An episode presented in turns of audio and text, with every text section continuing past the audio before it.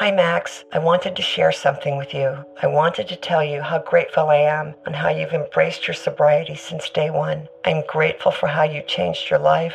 I'm grateful for the love you have for me. I'm grateful for you. Love, Mom. If your loved one is still struggling with addiction, you might not feel like you'll ever get to grateful, but we can show you how. At Caron, we've helped families overcome addiction for 70 years. So if your loved one is ready for something different, visit caron.org slash lost. In a fast paced world, every day brings new challenges and new opportunities. At Strayer University, we know a thing or two about getting and staying ahead of change. For over 130 years, we've been providing students like you with innovative tools and customized support so you can find your way forward and always keep striving. Visit strayer.edu to learn more. Strayer University is certified to operate in Virginia by SCHEV and has many campuses, including at 2121 15th Street North in Arlington, Virginia.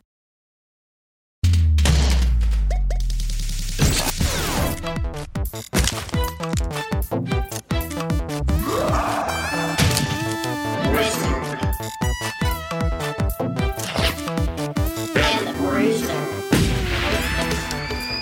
it's me, Atlas. Listen, you got to help me, me ma and me son and me boy, and because Ryan, that right piece of work, he's gonna be uh, boomerang, cabbage and potatoes. Apparently, this is how we used to talk. Like a mean, evil Southern man, but then they Don't don't listen to my, my old voice, voice. actor. Don't listen. would you kindly ignore my old voice actor, and would you kindly keep listening to this podcast?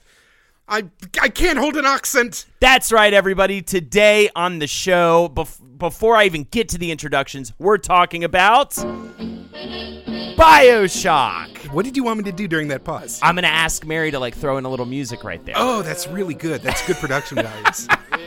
Do you think there's still music playing right now while I'm talking? I think so. I think it's happening right now. Ah.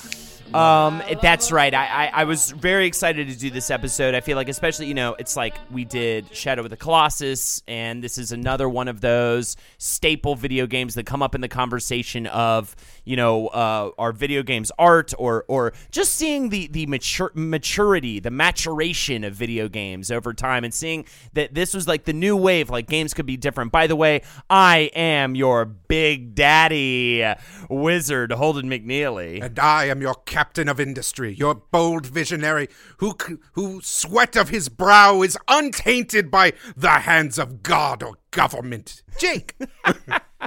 Jake, uh, do you have a, what are your special memories of playing this this video game? Um, I, I remember playing it on PC and just like really. Uh, okay, this is the number one thing everyone talks about because it's like you can't not experience this.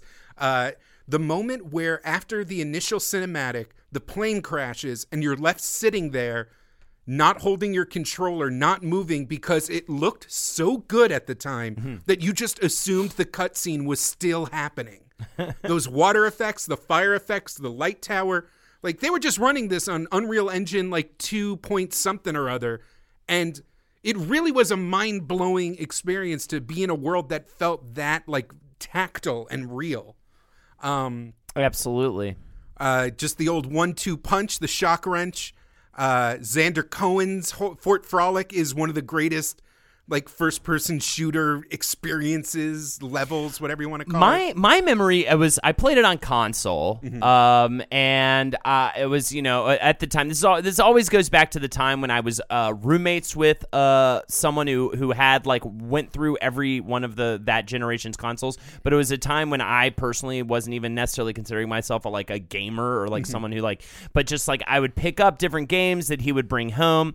Bioshock was one of them, and I remember it actually standing out more than anything else as one of the first games up there with like Dead Space, one of the first modern games that actually like legitimately scared the fuck out of me. Like I I like turned all the lights off to play BioShock and everything, and I Oh, it's remember so just being like, "Whoa, okay, stop everything, lights back on." I am getting way too freaked out. Uh, the atmospheres were so wonderful, so just hundred percent there, just terrifying, like just this so like good. I'm all spliced up. I'm all spliced up. right? Like it was just so all all these like it was like walking through like a, a fucking uh you know a haunted mansion Mm. per se or something like that. It was just very scary. The sounds, the the look of everything, just the way that they would sort of unfold storylines to you uh, within the environment and just build tension and build that like build these like horrific uh, tales of Mm-hmm. of of you know d- uh, decent people gone awry you know and and uh, so anyways yeah I remember looking at it more as like this really well done horror game uh, when I first played it you know and Um, it definitely it's it has that beautiful arc where like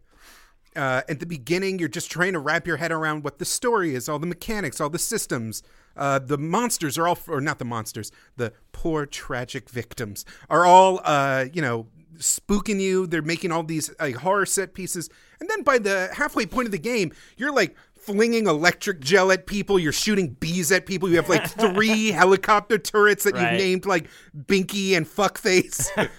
Just everything like these all these systems like for something that begins so so oddly quiet and um and atmospheric the some of the bigger battles are just such a chaotic like symphony of fucking destruction Yeah. even though the gun we, everyone agrees the guns don't have a lot of punch like in military shooters Right. but like whatever you can shoot bees out of your gross bee hand And that was another thing that was coming at a time where physics engines within weaponry was was really Mm. huge. You know, I, I remember at that time, at least for me, I was first getting my hands on an orange box and playing Portal and Half I mean, Life that was 2. that was 2007 was an amazing year. It was kind of this.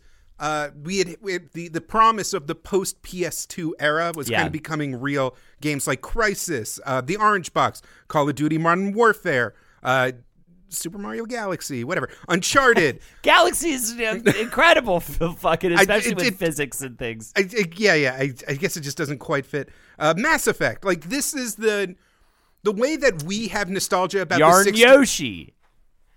the way that we have nostalgia about the um the 16-bit generation because it promised like all these new uh new this new fidelity of expression and possibilities within gaming 2007 is a hard cut for when like a new gaming generation and a new generation of gamers in general kind of like entered the fold Yeah, absolutely. i am pumped full of mountain dew and nicotine right now Woo! my I'll brain is on what. fire right now, before we take a trip into the magical world of Rapture, let's go to Lerner Research.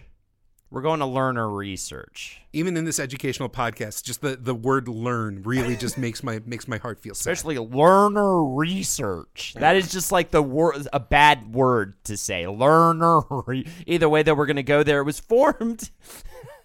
And all, but more importantly, Looking Glass Technologies and the games that really paved the way for uh, Bioshock. I think that the story it's always fascinating to me because I don't know these stories quite as well as maybe um, the origin story of, uh, let's say, like. Um, a TV show or film or something like that. Like you just don't you don't really get to learn about like those early games that came out, you know, or like or like uh how um like Gundam led to Neon Genesis, you Yeah. know, or something like that, right? That's more apparent and the line is the thread is there. But here it's like, well, you got to go take a look at these littler known uh, game devs and, and these early. I mean, we're going all the way back to 1990 and Looking Glass Technologies.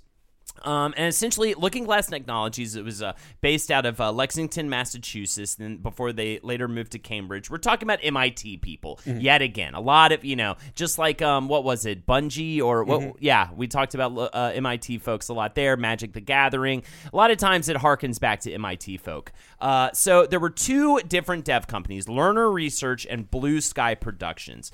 Uh, Lerner, uh, uh, Edward Lerner was the founder. He, he was just working on 3D simulation development uh, technology, right? And this is like right in where it's just this is groundbreaking shit, you know, like and uh, as you said, just a bunch of nerds hunched over like 46 is just being like i figured out how to make the cube rotate and everyone just jerking Yeah, off yeah. like oh, fuck, get the order a pizza and pour the cocaine directly on it. Um, they were guys, guys, I had it. I added a texture mapping algorithm that lets you superficially open the windows. So uh, the, the games um, that they made, uh, this is under Looking Glass Technologies because Lerner and Blue Sky merge. In order, essentially, they merge during the creation of a game called Ultima Underworld: The Stygian Abyss. Now, it of course takes from the Ultima series, which I tried to look up the history of that, and my eyes crossed. That's uh, 19 extra episodes. Yeah, exactly. I'm not going to get into the history of Ultima so much, but Ultima is just a fantasy realm where that uh, uh, in which games had been made and this and that. So, But um, instead of flat pixelated sprites, Underworld was made with jagged pixelated polygons. exactly. Ultima is uh, Underworld Stygian Abyss is a first-person RPG, and it was the first RPG to feature first-person action in a 3D environment. They had different innovations that are ridiculous sounding to us now, like a player being able to look up and down, but that it uh, it, it not being uh, it not being lin- linear and therefore allowing for emergent gameplay. This is like early ass dungeon crawling. So essentially, like you're kind of free to roam these dungeons. Was There's this before or after Bethesda got uh, uh, Elder Scrolls going? shit. I, am not even sure. This is 1992. I think It maybe? might have beaten it. Uh, So it might have beaten it. I'm lo- I'm just looking at uh, the screenshots and it feels very uh, you know that early era um, Elder Scrolls. By the way, my mind was blown when I saw the other game that they were known for, Looking Glass, at that time, John Madden Football 93. Which is like shocking because I remember that game. that's a Bethesda too did a fucking football game. yeah. Ah, God. How weird is that? just East Coast nerds. So there's this guy Paul Neurath, an employee for Origin Systems. He sets out to make an RPG set in the Paul Naraf, also my favorite character from JoJo's Bizarre Adventure. Continue. uh, that's right, Paul Paul Narath. Paul Narath. That's amazing. All right, so it was. Uh, he set out to make an We do RPG. we do quality work here. We're really working hard over here. he set out to make an RPG set in the Ultima series that built off of what a game called Dungeon Master was trying to do, which is another sort of dungeon crawler attempting to kind of make that happen.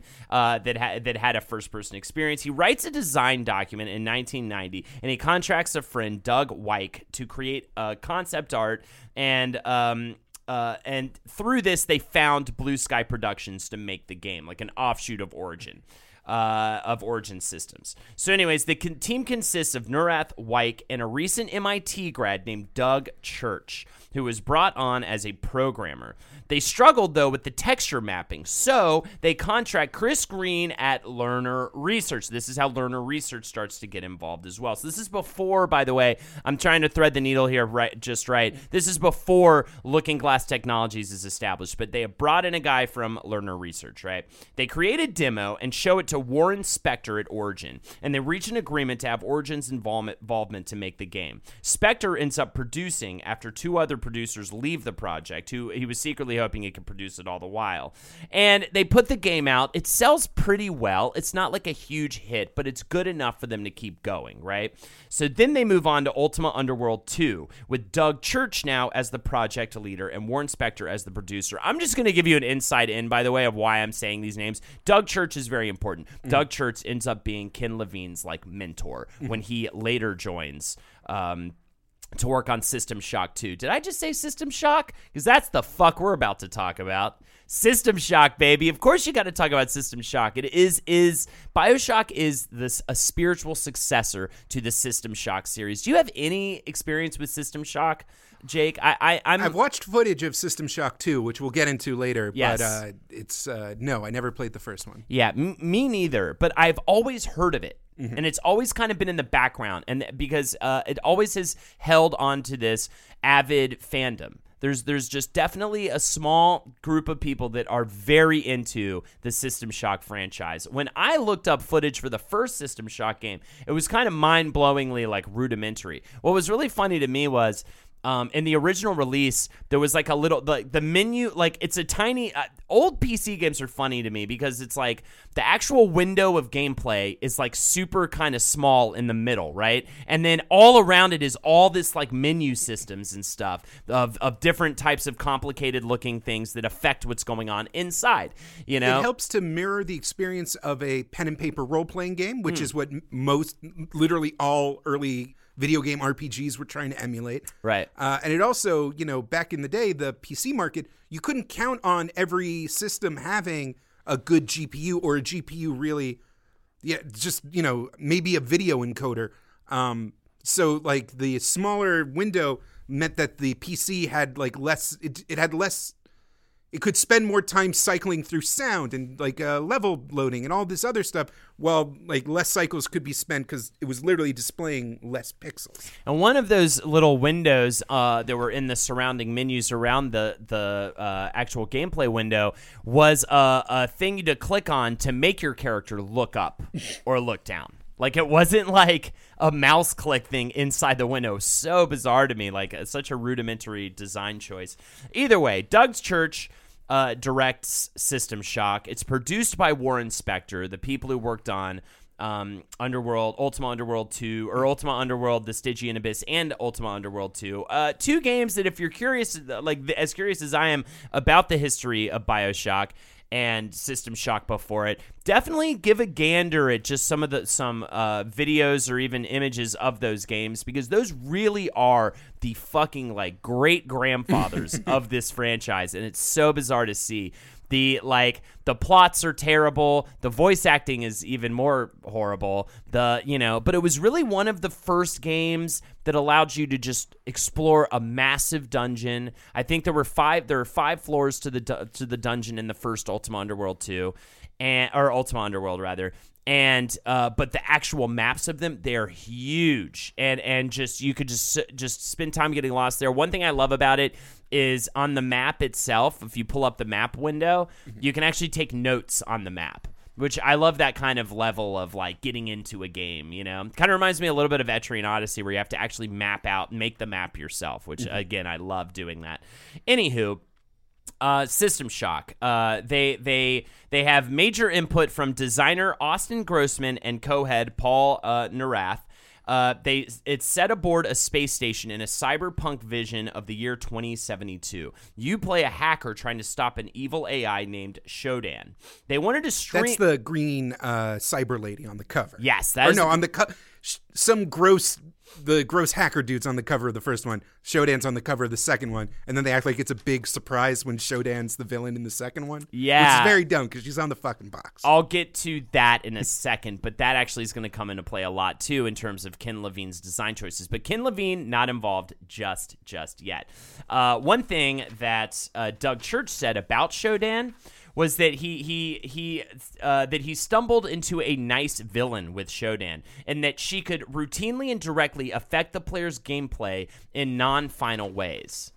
Uh, and also, uh, an interesting thing about this game is they, they wanted to streamline the Underworld game's mechanics into a more integrated whole, and they wanted to get away from the dungeons and the fantasy genre by putting it in this in this place. But um, they they also wanted to get rid of uh, like dialogue trees and put more focus on exploration. In order to do this, they decided uh, that the plot is instead conveyed by email messages and log disks, many of which were recorded by dead NPCs. Grossman referred to it as a series of short speeches from people that, when put together, gave you the history of a place. This may actually be one of the first implementations of fucking logs. Like you now know them. Oh. You know what I mean? Yeah. Like Bioshock is filled with them. It's one of the staples of Bioshock, and it, it's become a mechanic in games that people now almost kind of roll their eyes at, or they're sort of like, oh, every game has like the recording that you find of the person conveying the plot to you now. Oh, back, uh, you know, it's just such a brilliant, believable.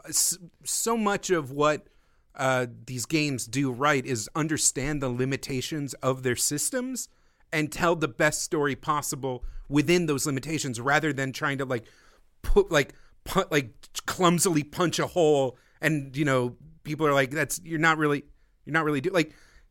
at the time and even to this day having a fully fleshed out character go like hey i'm a person i'm here to tell you this would result in just like a clumsy sprite or like a blocky character being like hello i am a per- hello you have to save this thing get the blue key Right. whereas the logs um you know you're mo- you, you know why you're not seeing them and as long as the voice the vocal performance is good you you buy it It's yeah, okay. Totally. Especially if you're allowed to like continue to explore the environment while the log is playing. Mm-hmm. So you really never feel like you're pulled out of the game to be explained plot and then put back in it, right? You're all it's always just like immersive as fuck in the game. It's always coming from the environment. I found this They tape. call that immersive bubble the magic circle in video game ah, really? Yeah, that might come up later. It might not. Interesting. Uh, so one other thing about System Shock that I thought was interesting is I always like to learn about like how design is approached in games, and the design for this one started with writing little minutes of gameplay documents. So they would. Uh, Right, th- this is an example of that. You hear the sound of a security camera swiveling, and then the de- the beep of it acquire uh, acquiring you as a target. So you duck behind the crate, and then you hear the door open. So you throw a grenade and run out of the way. they were just like writing little. I think that's such an interesting, different kind of approach. Like you're just writing little like this is what this needs to feel like. This is like what a moment of this game would feel like. Let's let's now we're going to start to be able to circle around and like create this game. So System Shock comes out and again does well, but not like you know gangbusters, gangbusters. It does well enough though for you know th- them to make another one eventually. Um, and that's when now now I'm actually going to take a, a break from Looking Glass because we have to introduce our key player for this entire episode. Uh, do you want do you want to do the honors, Jake? I really feel a lot for his experience, and hopefully, uh, I don't want to like make sweeping judgments about our audience, but I feel like a lot of the people listening right now might uh, have some kind of resonance with his story as well. Uh, Ken Levine was a twerpy Jewish kid growing up in a suburb of New York City in New Jersey. Uh, his dad worked in the Diamond District Flashy boy from Flushing. basically. Um, he uh, was weak. He was short. He had a lisp. His older brother would have to, uh, at school, translate for him sometimes. He was mercilessly bullied. And uh, he would accompany his dad to New York City, which was this grimy, you know, in the eight, in the 70s and 80s, New York City was basically its own kind of version of Rapture, a just dilapidated, crime riddled place where like the social contract had broken down. Um, he was uh, he talks about how uh, there was people in his class that like spent every morning hunting him down and like making sure to just wail on him before class started. And he just genuinely was miserable and angry and just like the prototypical bullied kid. And it was only during a summer at like camp that he was asked to write a short play. And it turned out that his the campers loved it. And that was his first taste of writing as a means for uh, expression and approval. Uh, ken levine the twerpy son of a diamond merchant uh, fucking punches lights out and like laugh as he cries. Ken levine the writer kind of cool. And that like drastically shifted his entire worldview. He immediately began pursuing theater and uh, he studied where did he study? He, w- he went to school for drama and uh, He went to uh, Vassar College. Vassar. yes. Um, then he moved to L.A. for his to start as a, in a film career. Uh, and uh, he's in it, there's a Polygon article called Ken Levine um, and the Infinite Idaho, and uh, that has a lot of like very key details in his upbringing that opens up an entire insight into his work. Um, in LA, he's now like taking meetings, and you know all these agents are promising the sun, moon, and the stars, and he's like dating an actress, and like uh, you know he's he's wheeling and dealing and feeling pretty cool about himself. But as so it happens in show business, uh, you kind of sputter out, and like promises get broken, and you find yourself sharing a home with like five other deadbeats, and you don't really even like your girlfriend that much anymore, and your romantic comedy starring Christian singer songwriter Amy Grant goes nowhere. Um, and he just kind of has a crisis of identity and he uh, takes a break. He goes on a three week uh, kind of vacation to a theater like festival uh, somewhere in the midwest and he comes back with like his eyes awaken and he dumps his girlfriend. He starts working out. He uh, kind of reforms himself. I feel like it's, it's kind of a hollywood cliche as many former nerds do into like this kind of new persona that is driven by his art and isn't shy about it He and got um, metal legs and metal arms. I mean a tan, basically a tan, Okay. and like you start wearing tighter t-shirts. despite this new attitude, he still does not actually succeed in the world of Hollywood. Ah, yes. And so he answers a, a job ad in Next Generation magazine as a game designer for Looking Glass Studios. Now, if, correct me if I'm wrong. Did he have any experience as a game designer? didn't seem like it. Does he even talk about playing a lot of games like Yes. Oh, growing up? Okay. Yes, yes, yes. Um, he talks extensively about how he would uh, escape uh, into the world of comic books and video games and science fiction to the point where he describes lonely nights playing Dungeons and Dragons campaigns by himself, which is actually, if we uh, kind of go through uh, a few past episodes, uh, Miyazaki from Dark Souls describes doing that, and uh, If only they had just found each other, they could have, uh, you know, played the game together. Uh, but also it's Also, I feel bad for all the like would-be, you know, uh, auteur genius nerds that ha- can easily find people to play Dungeons and Dragons with now because you just go on Roll20 and you get matched up with people. I mean, we're like, uh, honestly, new technology. I feel like is keeping these like brilliant minds from actually flourishing by, you know, giving them opportunities to have friends. you heard it here first, people. Holden demands your children become hermits. I yell at my parents every now and again for giving me too good of a childhood. I'd be kicking ass right now if they. I was like, could you just a little more, you know, with the you have plenty to prove. um, So, anyways, uh, he answers this ad and he gets a job. I did, do do we get any info on like how the fuck he pulled that off, or was it just based off of his zeal and his past work? At least writing screen like writing stories. I mean, yeah, it was clear. he wrote screenplays. He had a, even though he never really like found great success, he did have the Arab Hollywood pedigree. Hmm. Um, and uh, considering that Looking Glass was this kind of cadre of MIT nerds, they needed some razzle dazzle showbiz pizzazz to kind of like up their game a little. Right. And uh, this was new Ken Levine, who was confident and didn't give a fuck and like was cool. So they were also again in the re- it's ah, it's always sometimes ah, okay it's that thing where it's a nerd but he's like the coolest of his group of nerds so he feels even cooler i feel like there's a lot of that happening So, anyways, Doug Church takes him under his wing, Mm-hmm. and they start working on a game that eventually becomes Thief: The Dark Descent. Now, this game kind of has a weird evolution. I, I didn't take like a ton of notes on this, but just just a brief overview. They wanted it. It started off as just this like hack and slash. You've just got a big sword, and you're just like slashing through like zombies and stuff. And it and this is just the way game dev design works, right? Mm-hmm. That slowly but surely ends up becoming a total stealth game. I think it was mainly there was one moment in a demo they had where you could actually just kind of like sneak past one of the guards or whatever, one of the skeletons or whatever, and and um uh you know somebody was just like, well, that's the cool part of the game, the Yeah. fact that you could just kind of like sneak right past him. You should do like a whole game based around that. levine points to his experience uh, kind of shadowing church as uh, one of his key influences because of the way that he saw how thief it was able to morph and change and how uh, even though this group of this close-knit group of people worked for months on a particular system or a particular set of assets church had the wherewithal to be like throw it away it doesn't work like we're we're running after this thing now which if you follow ken levine's history as a as a game producer he does a lot Also, we should say, like, Thief, if you aren't aware, Thief, it came out in 98, which is one of the most renowned years in video games. It was, it was, it's on the list of those games. Um, it's a first person stealth game. It was the first PC stealth game. Um, one, uh, to use light and sound as mechanics, which integrated with complex AI to create again emergent gameplay where you could kind of take take areas however you wanted them and use different kind of tricks and things and try to almost break it by doing different things. Um, I just remember that you had a you literally had a blackjack.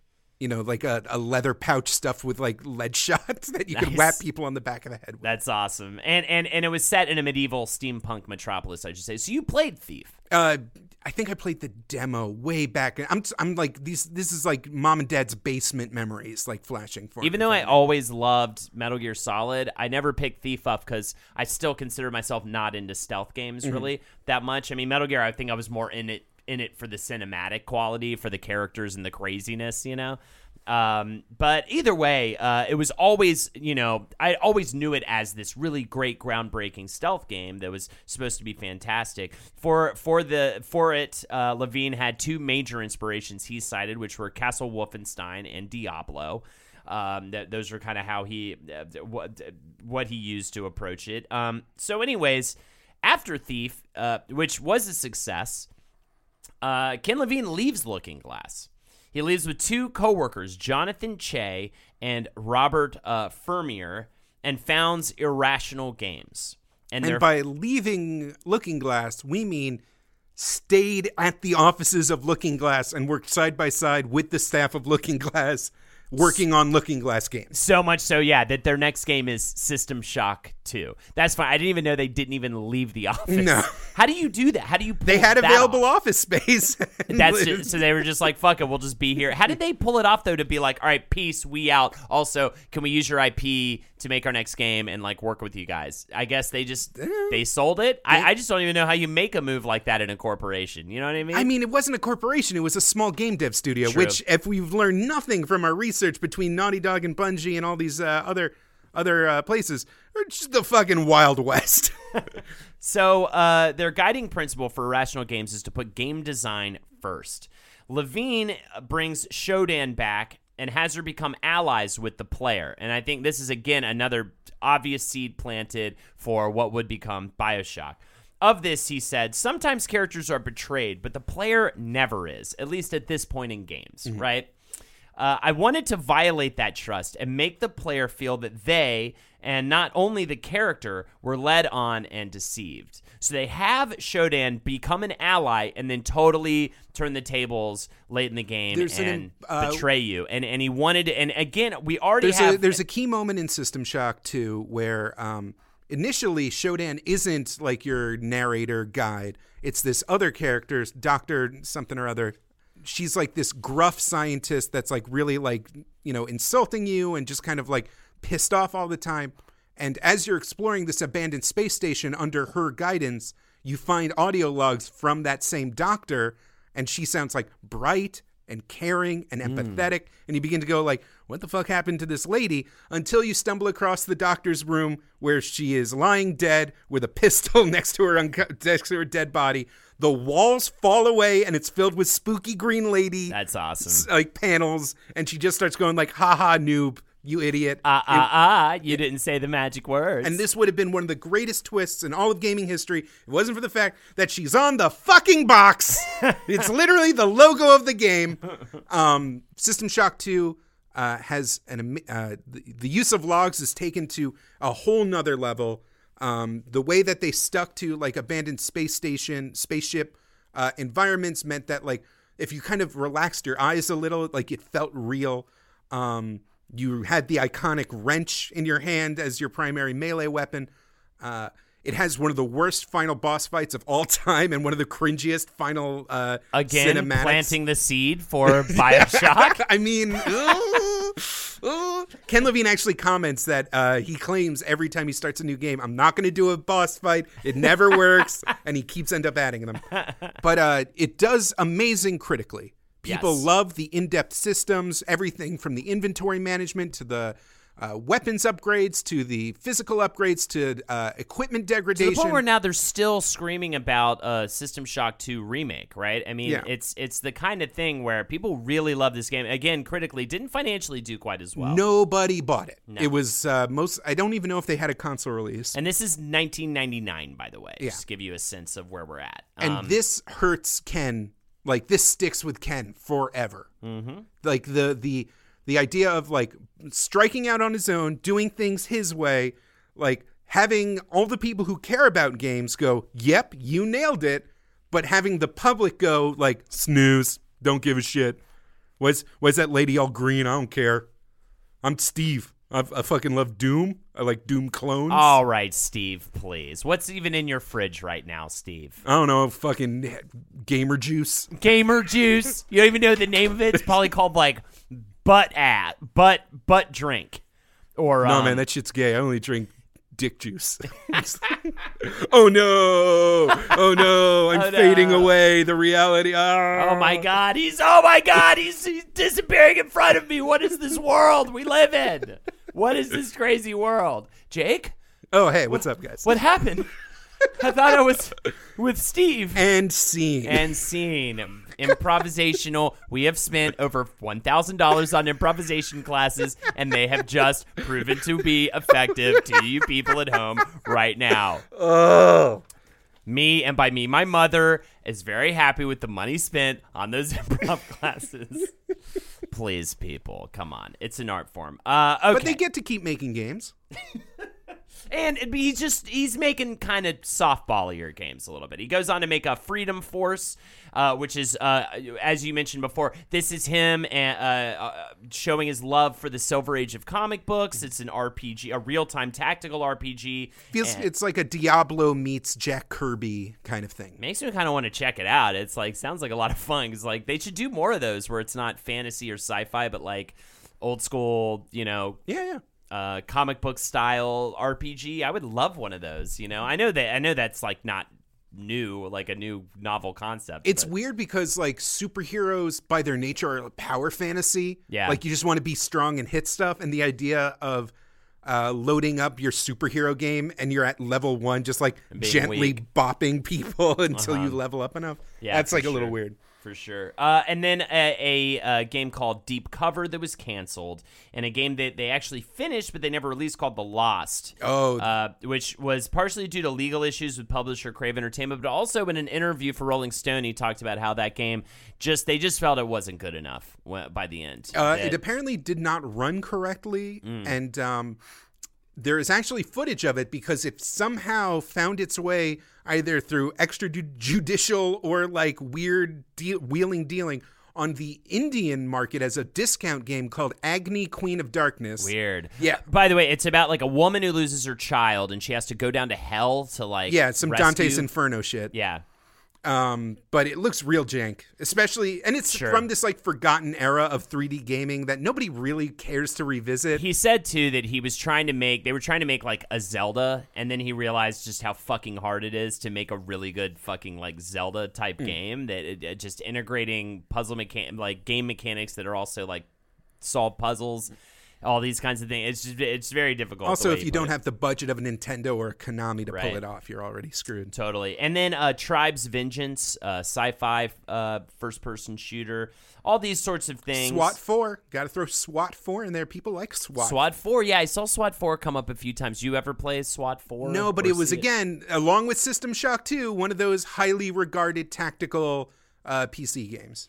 So, regardless, you know, they go through those, and then it's 2002. We cut to 2002. Uh, and Levine wants to return to a more free form game with a strong narrative like System Shock 2. Mm-hmm. They have a core gameplay mechanic that they're working with based on the idea of three groups of forces. Um, and actually, Levine says this uh, of this, okay? Well, I should say the three groups of forces are drones that would carry a desirable resource, protectors that would guard the drones, and harvesters that would attempt to take the resource from the drones. Levine's uh, said he comes up with the idea this way. The first idea that I would say that really made it Bioshock came from watching a nature show. A scene involved some predators hunting some prey, and then the prey's mama swooped in and saved her younglings. I realize that dyna- that dynamic is imprinted upon us. The nature of those relationships is clear without words.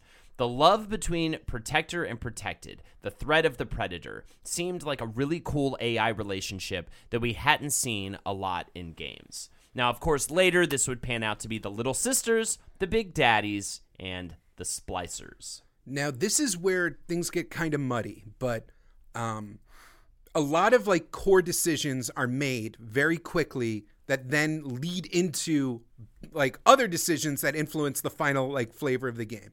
One of the first things they they decide is they want some place that is isolated so that the player has a good sense of place and like uh, uh, Levine talks about this bridge to New Jersey uh, conundrum where anytime a game is set in New York, you always have to make sure that like there's something blocking the bridges out of New York. Otherwise, the player immediately wants to drive to New Jersey. Right. Um, and so just by making sure that your location is isolated, you just take that out of the equation. The the player is allowed to stay within the magic circle without having to like feel like they're being unfairly trapped. They're like, Uh-huh. you know, they buy the reality that they are trapped in this place. I see that originally the, the, they had a demo they created uh, on Unreal Engine 2 for Xbox where that space was a space station overtaken with genetically mutated monsters. The main character was Carlos Cuello, a cult deprogrammer, a person charged with recruit, uh, rescuing someone from a cult and mentally and psychologically readjusting that person to a normal life. The Now, uh, bio in Bioshock was super prevalent in earlier like design documents. Like now they had like you know they had the gene splicers and the editing bank, but it was like uh, uh, a lot of uh, Levine's early documents. I have them here are talking about like you feel the carapace grow over your skin and groin. Like they really wanted the idea. groin. Yeah, no, they wanted like body horror. They wanted Cronenberg, the fly shit, where like you're just becoming this gnarled up, like tumor faced, gross, like sea bug thing. Um, So that actually is going to be the second iteration, right? The first one is this cult person, but that's too political. People don't like that. oh yeah, it was also the reason why they went down. They went underwater is because of a cult. So so that the, the, the, publishers right now they're just trying to find a publisher, right? They're not into that, right? they're they, you know, and and um, apparently if it wasn't for the hype around the game uh, game magazines and websites saying that the there were people working on a spiritual successor to System Shock 2, the whole project would have been abandoned. Then uh, they ch- decide to change the setting to take place in an abandoned World War II era Nazi laboratory. Now that is, I think, more when this is especially this is, is what from what you're talking about that had been recently unearthed by 21st century scientists. Over the decades, the genetic experiments within the labs had gradually formed themselves into an ecosystem centered on the three groups. Uh, elements formed in this version that remained were so here we have a few things that are still there the use of plasmids in Eve, the need to use stealth or other options to deal with automated security systems, direction through the environment from a non player character relayed over a radio, and story elements delivered through audio recordings and ghosts of deceased characters. This is still during the early des- like in the design documents before we even get to like uh, motivations or characters or aesthetics. Uh, the main thing Levine really wants to make sure happens is that this game doesn't get stuck in the PC RPG ghetto. Mm-hmm. And so there's there are three commandments that he actually writes down for the development of Bioshock before a Big Daddy is even thought of. Before they like went to Rockefeller Center and was like, "Oh, let's steal this aesthetic." Like before anything else, these are the three commandments for Bioshock. Thou shalt not have to deal with an overly complex inventory system. Ah. Um, but System Shock 2 had a notoriously pain in the ass inventory system, kind of like the uh, attache cases from Resident Evil 4, where everything had to like fit in specific boxes. So every time you picked something up, you had to rearrange everything and stop what you're doing. Uh, Thou shalt not be bogged down with countless interface screens Ah. which if uh, we talked about in System Shock, that half the screen was taken up with like little stat bars and like character sheets and maps and all this stuff. And the uh, third one is, "Thou shalt be led slowly unto the valley of gameplay depth." Rather than leaving the player stuck with all these new things and no idea where to go or how to go or what things do, you just take them gradually from mechanic to mechanic and mechanic, building iteratively. So as soon as a character, so as soon as a player understands and masters one system, they're introduced to another, and then by the end, you know, they're doing everything that you originally wanted them to do without get them getting overwhelmed. Um, so again, it is super important for Levine that he not only be uh, critically praised, but like be a public figure as well. That his his works are accepted by the masses as well. So uh, this is around the time when 2K Games gets involved. 2K Games comes in, and um, they essentially uh, they they buy up Irrational, right? I mean, essentially, How would you like more time and money? exactly right when they need it too. They're desperately trying to sell it, so it becomes what is it again? 2K. Uh, I forget the names. Boston? The actual, yeah, I think it's 2K Boston, 2K Australia, Mm-hmm. right? Because they have the two different lines out there. Later, they get to get their name Irrational back. Uh, but for for now, that's that's what it is. They expand the project from six to sixty uh, members uh, working on the thing, and uh, Levine fa- finds the cyberpunk theme to be a bit overplayed. And uh, designer Jean Paul Lebreton and artist Hoagie de la Plante uh, create a setting that later becomes part of the Tea Garden in the final game, which Levine uses as a prime example of a great Bioshock space, right? So that's like one. They're trying to find examples of what they're actually looking for. But the real, uh, the real breakthrough happens on a visit to New York City. Levine is walking through Rockefeller Center and he discovers the uniqueness of the Art Deco buildings as well as the statue of Atlas, various other staples of the area. If you've never been to Rockefeller Center, It's the big gold naked guy over the ice skating rink. Yep, over the ice skating rink. It, it- Rockefeller Center is actually is incredibly impressive. It's a very just breathtaking, beautiful section of New York, and it's definitely a place everybody should take a little trip through. You know, see Radio City Music Hall and all of that, and, and Yell the- at the Saturday Night Live uh, audience, saying that it's it's not as fun as you think it is. It's actually quite quite a slog. just just stay home and watch it. You're idiots. Go during the winter so that you can point and laugh at little kids falling down on the ice skating rink. That's always a Piss big, on the Christmas tree. piss on the Christmas tree. Scream! I am the Shit on- true. Je- I am the true Jesus. shit on the Nintendo store. come on the Lego store. You do not defile the Nintendo store. They have that one Game Boy that got bombed in the Gulf War. I remember I, I recently I went to Rockefeller Center. Not recently, it was a, a long time ago actually. So I wanted to pick up a copy of uh, Dark Souls, and uh, I remember like I decided to go to the GameStop in the in Rockefeller Center, thinking it'd be easy to get to. It is like in the middle of an underground maze that is impossible to navigate. And then when I took the game home, it was scratched, and so I had to go back to that same GameStop on my lunch break. I'm an idiot. Either way, though, he's he's walking through. He sees this. The, the the Rockefeller Center started construction prior to the Great Depression of the 1920s, when the primary financiers had pulled out. John D. Rockefeller backed the remaining construction to complete the project himself, as stated by Edge magazine, a great man building an architectural triumph against all odds. Well, Levine reads about this, decides to base the history of Rapture. Took dozens of photos to bring back to his art team, which Mm-hmm. not even on you know you didn't have your you didn't have your DSLRs or your phone cameras. He literally grabbed disposable Kodak like film cameras. And it's John D. Rockefeller who the character of Andrew Ryan for at first is is based on. He wanted to tell a story about people who were oppressed who became free and then became the oppressors themselves. And we'll get more into that in a second. I just want to take a quick sidebar and just talk a little bit about John D. Rockefeller in case you weren't completely, you know, up to date or aware of the history of this guy.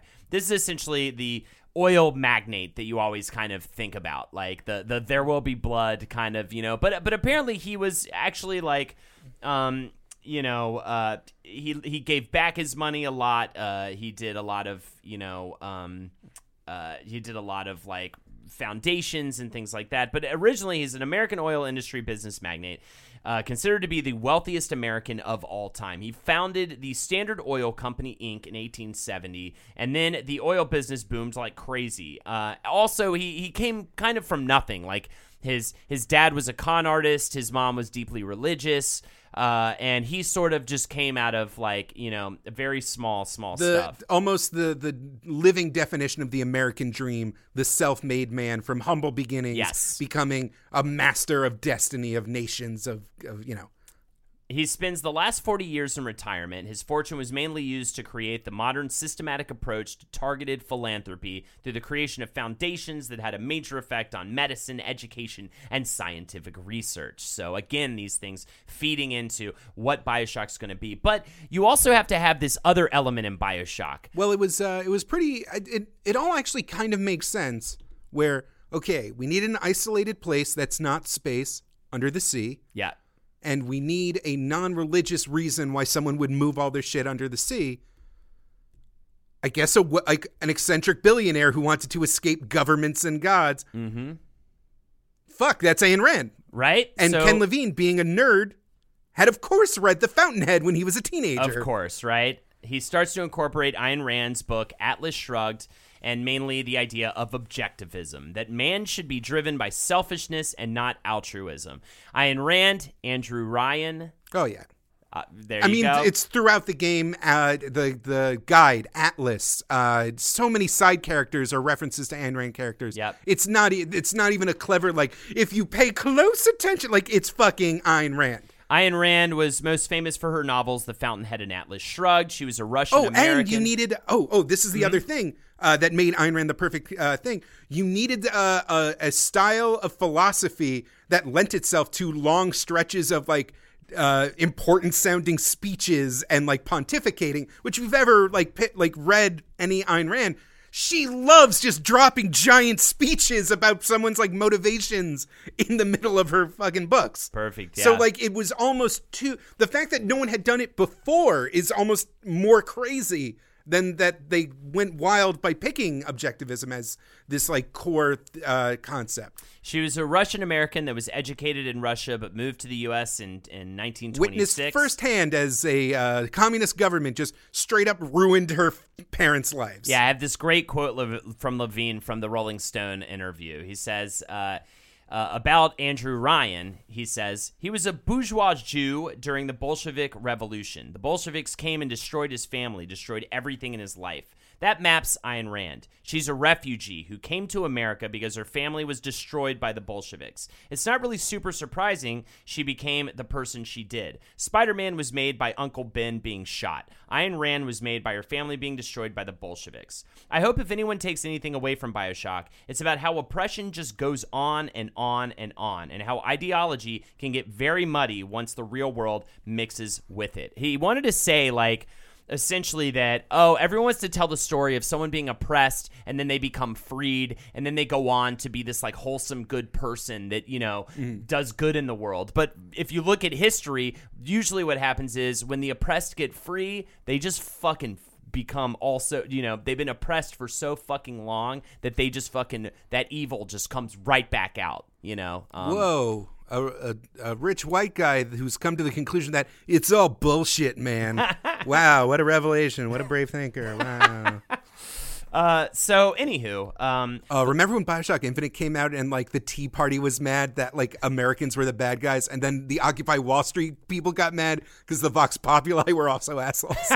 yeah, exactly, right. People and, and they couldn't handle it, and and publishers had a really hard time with this, and we'll kind of get into this. Like two K, two K has a hard time with choices like that, you know, and they start pushing back and being like, we can't have the player get punished for doing quote unquote the right thing, or you know what I mean, like oh yeah. Uh, like with the little sisters, and I was about to talk about the little. let's sisters. talk about the little sisters and the big daddy. So the little sisters come out of this approach of objectivism. The player can choose to either kill them for his or her own gain or save them. But if you kill them for their, your own gain, like you become more powerful in the game, Mm-hmm. right? Originally, there was supposed to just be one ending. That's what Levine wanted. yeah.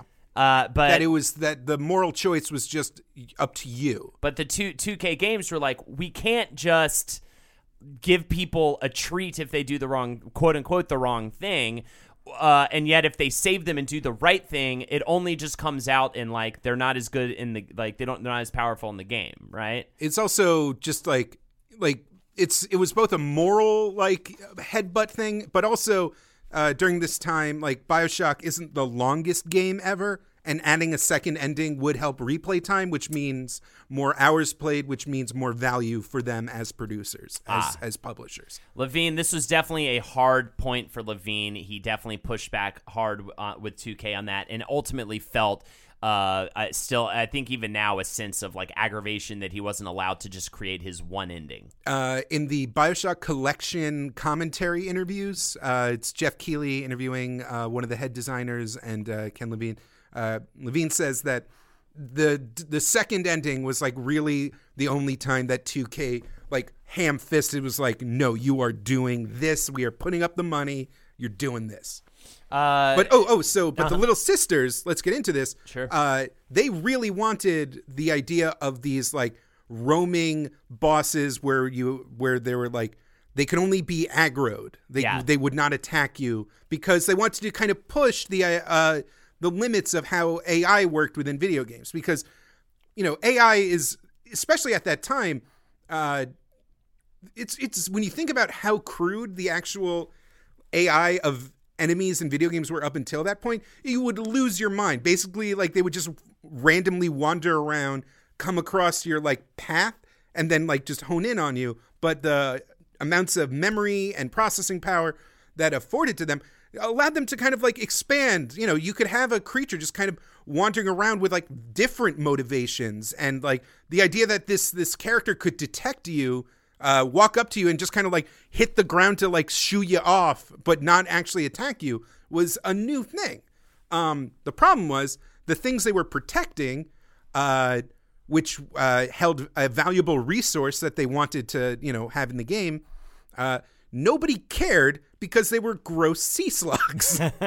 you can find tons of concept art for the Little Sisters, and uh, the initial gatherers were these like lumpy they had human teeth, but they looked kind of like the slugs from um, Nausicaa. Those Uh-huh. things segmented. They were gross and dumb, and they were like brown, so you didn't even really notice them on the ground. Um, and playtesters were ignoring them. they just did not even bother with it. so they desperately tried to come up with a new system or, or a new character that would like uh, make people want to uh, like that that would kind of scream innocence and like highlight the difference between the the uh, hulking big daddies and the innocent gatherers. Uh, one joke design that is famously trotted out whenever people do uh, Bioshock retrospectives is one of the artists made just a dog in a wheelchair. Was that for the Big Daddy, right? no, no, for the that little sister. For, the, for the little sister. Oh, Yeah. that's amazing. Yeah, I was. Just because the task was fu- like draw the most sympathetic fucking thing you Dog can. in a wheelchair. Um, at one point, they were like these weird little chipmunk like hybrid people that were like skittish, like like little like uh yeah, they were like chinchilla children. Um, but eventually they settled on the uh, little sister design. They were they used to be like more like So- Gollum-y, monstery. which is so iconic Yeah. now. I mean, uh, talk about like just the the cosplay that has happened since. Mr. just- Bubbles, it's just so so. an angel. it's just it's just so stands out so strongly in terms of design, just like everything else, top to bottom in this game, except for the boss fight. but it's but again if it all fit into that original design they just wanted a third faction a third kind of type of enemy that wasn't necessarily on the player's side or or not but like you needed but they held an important resource so you had to engage with them but you could prepare you could set up traps you could like level up. You could like ignore them and come back later for them. And that was new. That was interesting. Um and yeah you could either uh, rip the sea slugs out of their belly or you could like put your hand on their forehead and they go like no no no Yeah. and then the flash of white and this still not particularly cute little munchkin would be like thank you. And you'd be like wow that i really could have used the Adam because i want to i want to get that ice power but i feel better about this and then they kind of undercut that whole thing with the fact that you just get a teddy bear full of Adam later yeah. So, anyways, uh, another another theme uh, talking about the Adam stem cell research, and the moral issues that go around it. He wanted to explore that. I Mm-hmm. think that was kind of using the Adam stuff. What else? The the mind control. Uh, shall we get into it? Uh, fu- by the way, fucking spoiler alert. Like, I don't know. It's one of the most iconic. fucking Darth Vader is Luke Skywalker's dad. Uh, the Planet of the Apes was Earth all along. Rosebud was the name of the sled, and fucking you were a mind control. Like you never had a choice. You were being controlled the entire time by a secret hypnotic catchphrase. Would you kindly? It was apparently inspired by the Manchurian Candidate a bit. Uh, they wanted to provide a better reason to limit the player's actions, as opposed to the traditional use of locked doors to prevent them from exploring areas they should not.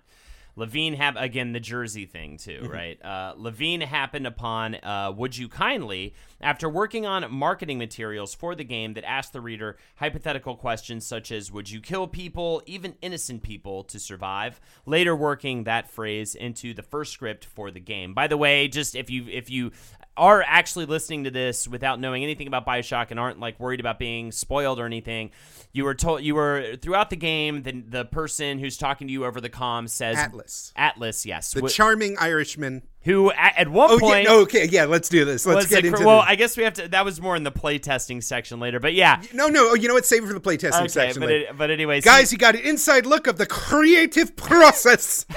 he says throughout the game, "Would you kindly do this? Would you kindly do that?" And it just sounds like he's being very polite and sweet. Yeah. Uh, and by the at the end of the game, you find out that "Would you kindly" is actually what he's using to uh to get you to do things. It's mind control. Everything been had assumed about Mm-hmm. your character was wrong.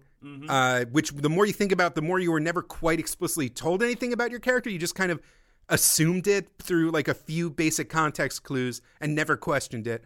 Um, and it turns out you are a clone of Andrew Ryan, specifically stolen from like the embryonic phase as part of the massive machinations of factions within Rapture to take down Ryan.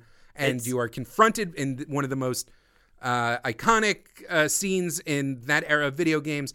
You are you finally get to confront Andrew Ryan in his office, and he just says, "I'm not going to kill you. You're my son." Uh, like, but it fucking tears me. I'm paraphrasing. He doesn't, it's not, but it fucking tears me apart that like my son is a fucking robot and talks about choice and the uh, the classic phrase, "A man chooses, a slave obeys." Yep, it is. and demands you to kill him with the phrase "Would you kindly?" And you cannot change anything. It's so brilliant. It actually harkens to our Shadow of the Colossus episode, which has kind of a similar, like, you have to do this thing and you have no control at the end.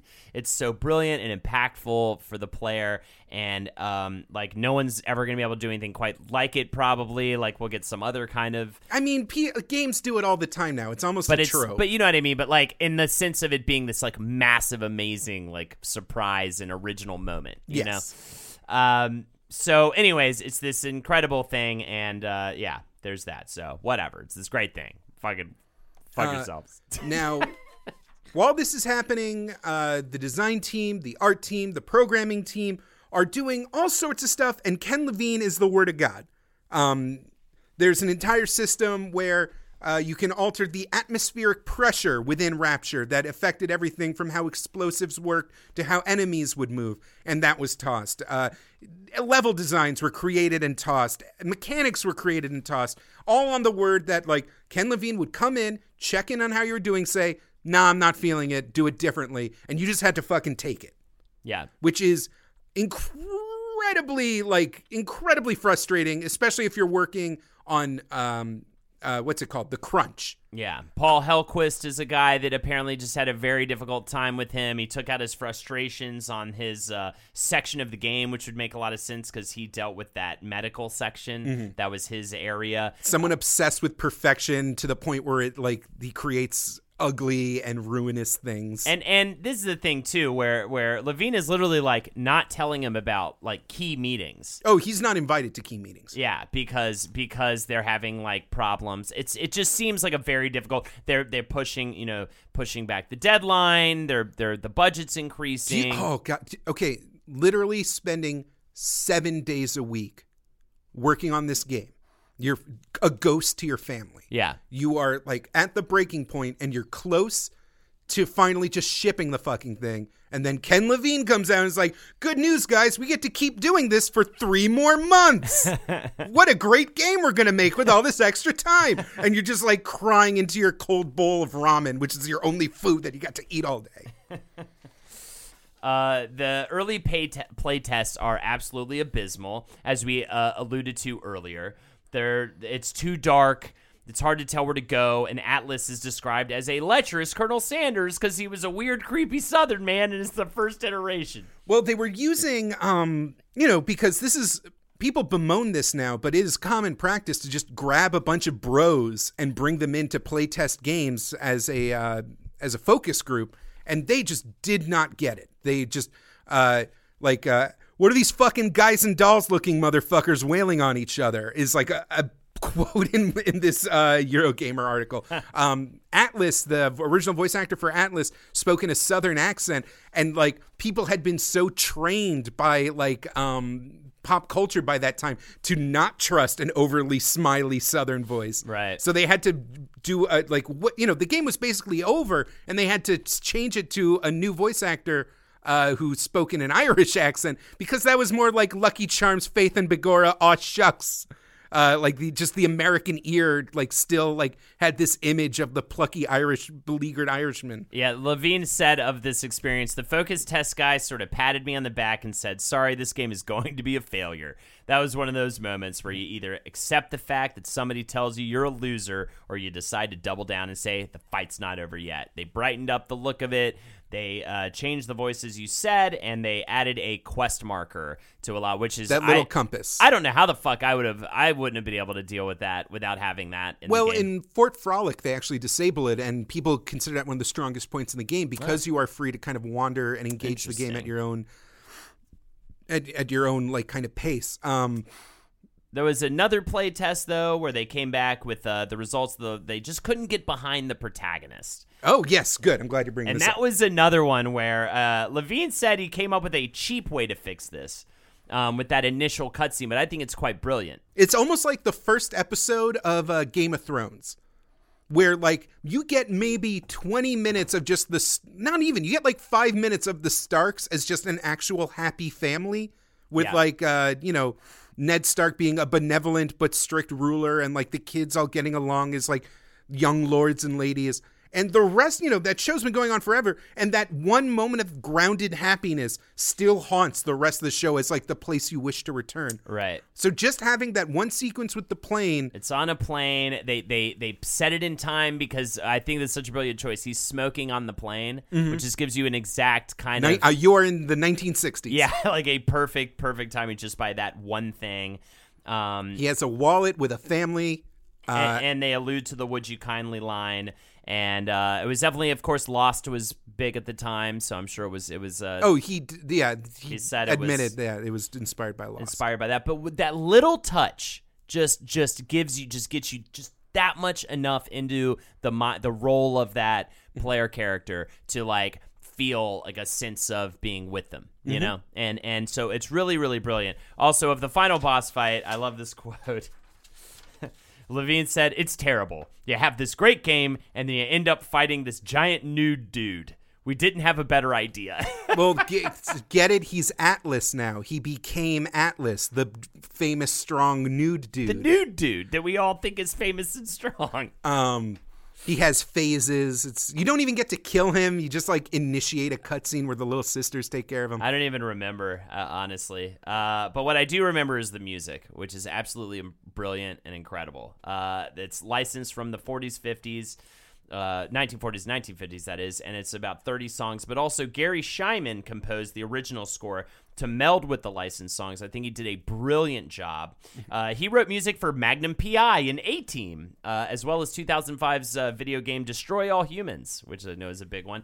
Um, and most recently, he's been he did all the Bioshocks. He most recently did the Middle Earth Shadow of War games, the the Shadow games, um, Shadow of Mordor and Shadow of War. Um, and he just wanted to add a feeling that is eerie, frightening, and at times beautiful. And I think he did a fucking phenomenal, phenomenal game uh, job, rather. All that I really have left here is that uh, on the engine uses a heavily modified Unreal Engine 2.5 with some tech from Unreal Engine 3, and that they had to bring in their uh, one programmer and artist just to specifically focus on the water effects, which at the time were insanely impressive mm-hmm. to anyone viewing them. Just like water gushing in through pipes on the just even tiny little bits of water, like on the floor, were, were really amazing looking. Just ocean floor, like just incredible. Like in, in every iteration of water in that game, like there's just such an attention to detail to it, and it just looked absolutely brilliant. And isn't water always kind of? It's like hair and water are always like the test, right? In every like graphic like graphically whenever they showcase stuff. So of course if it's a game set underwater and it's trying to be groundbreaking you got to get that shit right. Um so they so bioshock is this new kind of aesthetic this new playground these new mechanics all working together and the final game is genuinely brilliant. Uh, the way that you can despite the fact that they got rid of all the menus and tabs and like character sheet bullshit but you can still like upgrade your weapons and work on your uh, plasmid load loadout and kind of like build your character as you see fit. I know a lot of people end up just putting as many upgrades they can into the wrench and like camouflage so that literally the entire game is just like finding a quiet spot in the corner, going invisible, and waiting for something to pass by so you can whack him in the back. I mean, that's head. the cool thing too is that this game has that stealth mecha- element to it that you know was obviously came from him working on Thief, but Mm. the fact that it's there, and I rarely do like when I play that game, I don't do anything with stealth. You know, the hacking mechanic. Let's talk about that. The, the pipe- hacking. mechanic. I like that. I think it's fine. There's probably too much of it. felt like a nightmare in in uh, console, but on PC it was like again this weird energy by the end of the game where you're like hacking a camera, doing a pipe puzzle, laying down a trap, and Yeah. like doing all this shit all at the same time. Meanwhile, like one of the splicers aggroed a Big Daddy, and they're having a fight in the corner. Right. You've like uh, you enrage a character, you hypnotize a character. Everything's going nuts, and you're like in control of all these systems that if they had laid if they had laid them all at your feet, you would have just my eyes would have glazed over. I would have had no like my bearings would have just been all over the floor. Yeah, for sure. How about some moments? Some moments from the game. Do you have? I mean, I have a few. The Doctor Steinman, like House of Horrors. Then you you you know the you see you get to view him like doing this nightmarish surgery, trying to create these like Picasso people. Um, that was that was phenomenal. Just that whole set piece. Uh, That first encounter with the Big Daddy where they smash the splicer through the window. Yep. Just terrifying. The Houdini splicer that like pops up behind you as a shadow, and then you turn around and he just fucking like blows up, just disappears. uh the plaster splicers that don't make any sounds and like throughout the uh they had that kind of uh weeping angel thing where like they're sitting still you'll turn around and like they'll have moved but still not moving that's fucking That's creepy awesome. The uh, character of Sander Cohen and uh, eventual sort of of, uh, the goes from kind of like again it kind of has that System Shock two element where you think he's maybe a friend and then he's just terrifying. oh there's um the there's a moment that in where Sander Cohen um kind of just starts playing like a I forgot the you know na na na na na na na na na na na na na uh and like he just unleashes a bunch of like very weak splicers at you and and and the spotlight's on you and you realize you're just dancing for him. This is just his gross form of dance. And so like uh, uh, Ken Levine talked uh, about how pleased he was that people like get he saw playtesters get into that moment and start like timing their wrench smacks in time with the music, That's awesome. performing for this fake villain. and of course, just the first time you see Rapture, just that moment when you that you go down Crest, that uh, you see the slideshow, and then the screen goes up. just goes up and then poof. that one like, fucking squid shit." that appears in every single that squid gets more like love from like hist- gaming historians than like any other character in the game I mean, it's just a phenomenal game. Uh, I, if you've ever been curious about it, oh the thing that if you smoke cigarettes your eve goes up but your health goes down yeah, that's funny That's awesome. Uh, if you've ever been curious about this game, the pick up the Bioshock collection. It has uh, Bioshock, Bioshock Two, and Bioshock Infinite. I think we'll maybe do uh, a follow up bonus episode or something like that where we can oh talk about there's like tons of stuff to talk about Bioshock, Bioshock 2 and Bioshock Infinite and all that stuff. They've even just announced they're working on a new Bioshock game. I don't think Ken Levine's involved though. No, I mean this was huge news a few years ago, but like uh, after Bioshock Infinite came out, um, you know the entire team was at their breaking point, and then it turned out that um, 2K Marin, which was the spin-off studio that uh, was made by a former, basically the, the team that made Bioshock 2, um, which many people consider a more fun game mechanically uh, even though they went back to we're not going to get into it. Um, they folded or like kind of were were laid off into non-existence, and so Irrational had to make all the DLC for Infinite hot off of finally finishing Infinite, which was a five-year development slog, and like the stress and just the breaking point made Levine just kind of announce one day like, "Hey." I don't want to work with a team this big anymore. I'm sorry like 70% of you are getting laid off. And his new studio, Ghost Story Games, Yes. still hasn't produced anything yet. No, not yet. Uh, I have a good quote to wrap this whole thing up. You want to hear it? Yeah. Ken Levine says, and I think this really encapsulates a lot of the themes of Bioshock as well as Ken Levine himself. He says, My writing tends to deal a lot with the sense of self. Who is this character I'm playing? How well do they know themselves? I think that's because I feel a bit like an alien in my own skin. What's the gulf between the person we think we are and the person we actually are? You can get a you can get a extra damage upgrade on your shotgun, and then like it has all these extra tubes on the shotgun. Steve, I wanted to talk to Jake about this. Okay, I didn't want to talk to Steve about. Yo, this. remember in Bioshock Infinite they give like Elizabeth that like bodice, and you, her digital boobs are like. We'll talk about Bioshock Infinite on a different episode, Steve. I don't trust Southerners. Uh, thanks so much for joining us today. Uh, if you'd like to check us out on Patreon and, and send us your support that way, go to patreon.com forward slash wizbru. If you'd like to send us your support in a more free-ish way, then write us a review on iTunes. That makes such a huge difference for us. We we can always use that sort of boost. If you And- haven't done it yet and you've been listening to the show, please, please, please do it. It just it makes uh, us more visible in the iTunes store, and that helps us get new listeners, and that helps keep this whole thing going. And uh, uh, on that note as well, on Patreon, if it's for just five dollars a month, you support this show, but also you get a weekly bonus episode, uh, ranging from different things such as like monthly roundups of just what we're watching, reading, and playing, to uh, interviews, to all sorts of different uh, uh, conversations uh, around gaming and There's that time where you just get super high and scream movies. about space with Henry Zebrowski. There you go. Yeah, there was definitely there's oh yeah. Oh, we got more of those coming. Uh, you can check me out on twitch.tv forward slash holdenators ho. You can follow me on Twitter at best Jake Young. All right. Thanks so much, everybody.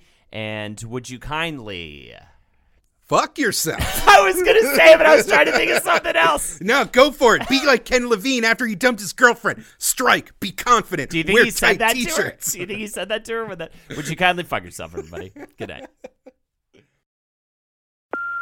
Hey, Mom. First things first, thank you.